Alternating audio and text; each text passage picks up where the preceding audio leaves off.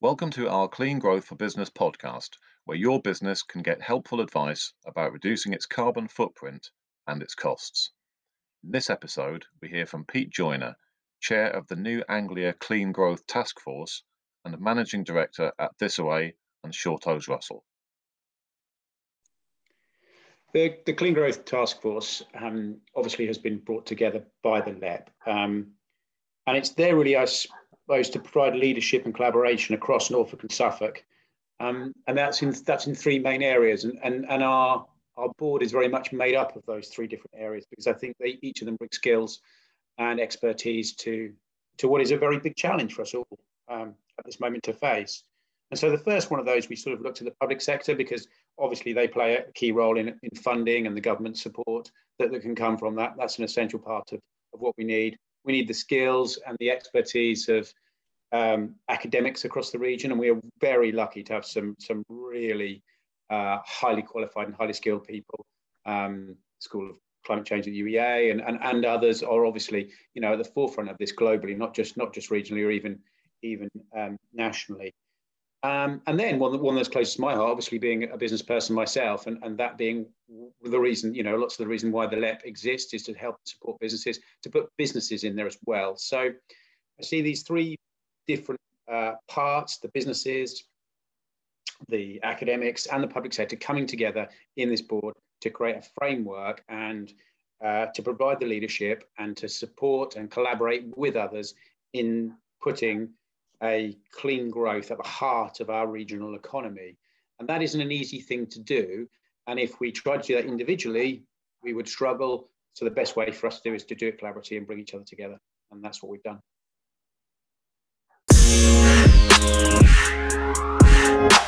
One of the big challenges we face in our region is we have we have a, a you know a very strong and diverse regional economy made up of large, medium-sized, and, and small businesses.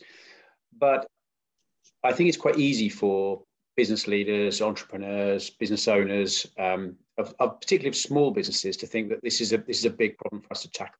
So uh, I'm busy running my business, and you know my day is full, and I recognise that climate change is very important. I recognise net zero is, is an objective we should be all working towards. And I'd like to embed clean growth into my business, but how do I go about doing that? Um, and I think that's really uh, that gets the heart of what we're trying to achieve here. Is we are using the expertise of the larger businesses. Some of those are very innovative and clever about the way about to do things, but then translating that to how that applies to small businesses, so to SMEs and the kind of organisations that my, I myself am owner of a business of less than 20 people. What would I want from a clean growth task force to help me deliver against the objectives that I have and make my life a little bit easier? So how, how you go about doing things, what changes I need to make, and what are the little interventions that, that we can put into place to kind of contribute to the, to the difference.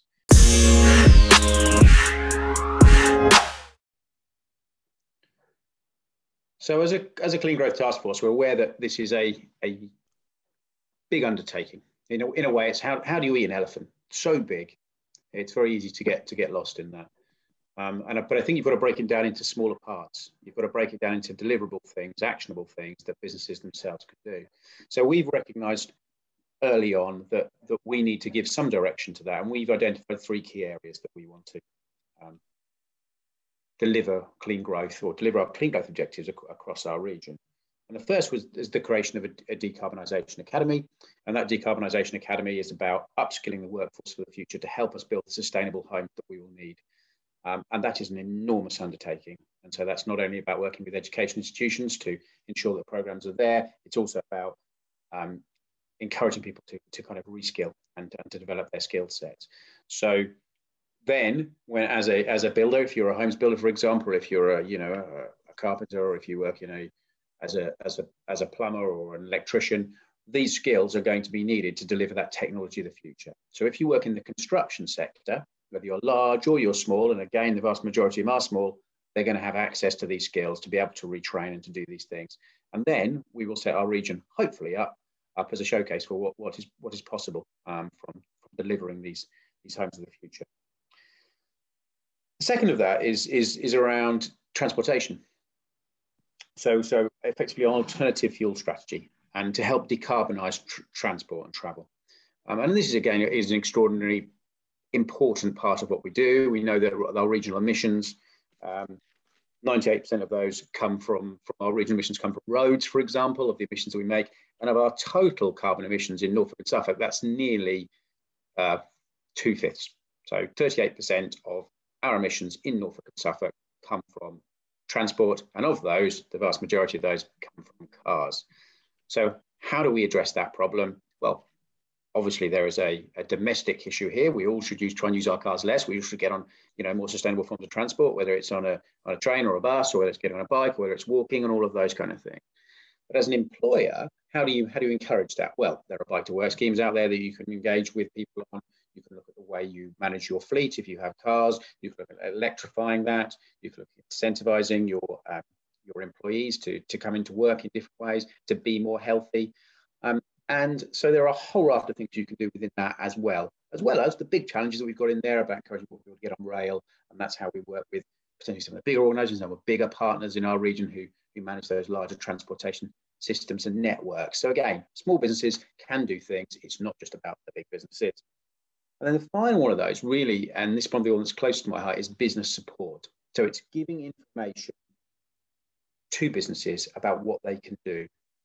And so that's about having websites, having podcasts. Is exactly the point of these kind of conversations we're having today. You know, the people are listening, and I know you've been having conversations with lots of really innovative businesses around the region, ones who are doing quite different things, large and small, how they themselves are doing things. So that providing that help, that support, those grants, and a place to come to learn more about what needs to be done is our last of those three objectives.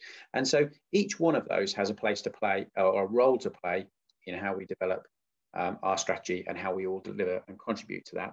And on a, and on a kind of personal level, I know that um, we encourage our staff, you know, from uh, bike to work. We encourage our staff um, to, you know, share transport where possible, and obviously that's become more challenging around COVID. But, but hopefully going forward, that will be very important. When we, re- we moved our offices recently, and one of the key things was we wanted to look about how we um, because heating would be a key part of, of any of any organization. So when we moved, it was important to us that we moved somewhere that was considering a sustainable form of heating. And we, we found some accommodation um, from an office point of view that provides us with that. And now we're now we're using biomass boiler um, to uh, to power our, our energy in our office.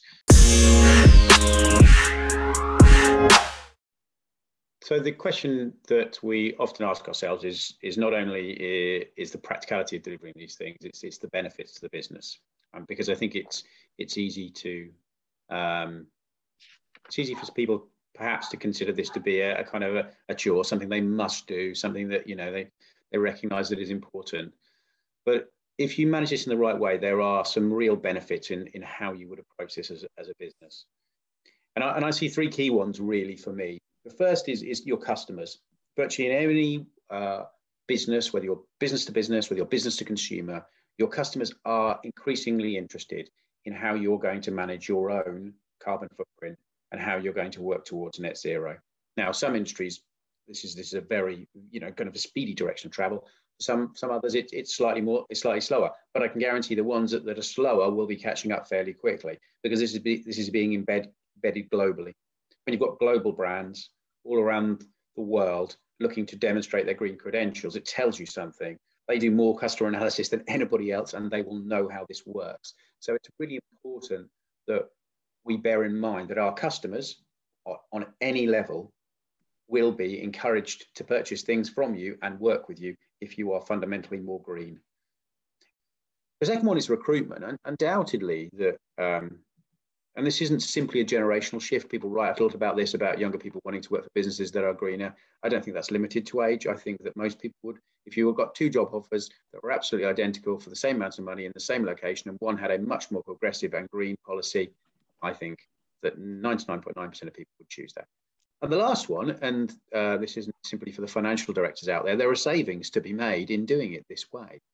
If you could find a more sustainable way to heat your office or your space, if you can plug your uh, electric vehicles in, if you can reduce your emissions, it is whilst it isn't quite that situation now, it is probably going to be increasingly over time that people are going to be penalised for consumption, overconsumption, or over emission of CO2 and that's that's got to be a, a real driver for any business that wants to be successful in the future manage its cost base because it's you know it's always a challenge for any business is is looking at, at how embedding green technology and green initiatives into your organization will help you uh, help manage your bottom line and hopefully grow it a big thanks to Pete for telling us about the Clean Growth Task Force and how it can help your business reduce its carbon footprint. Don't forget to visit the New Anglia LEP and Norfolk and Suffolk Unlimited websites for details of our upcoming Clean Growth for Business events, free online resources to help make changes to your business, and future episodes in this series.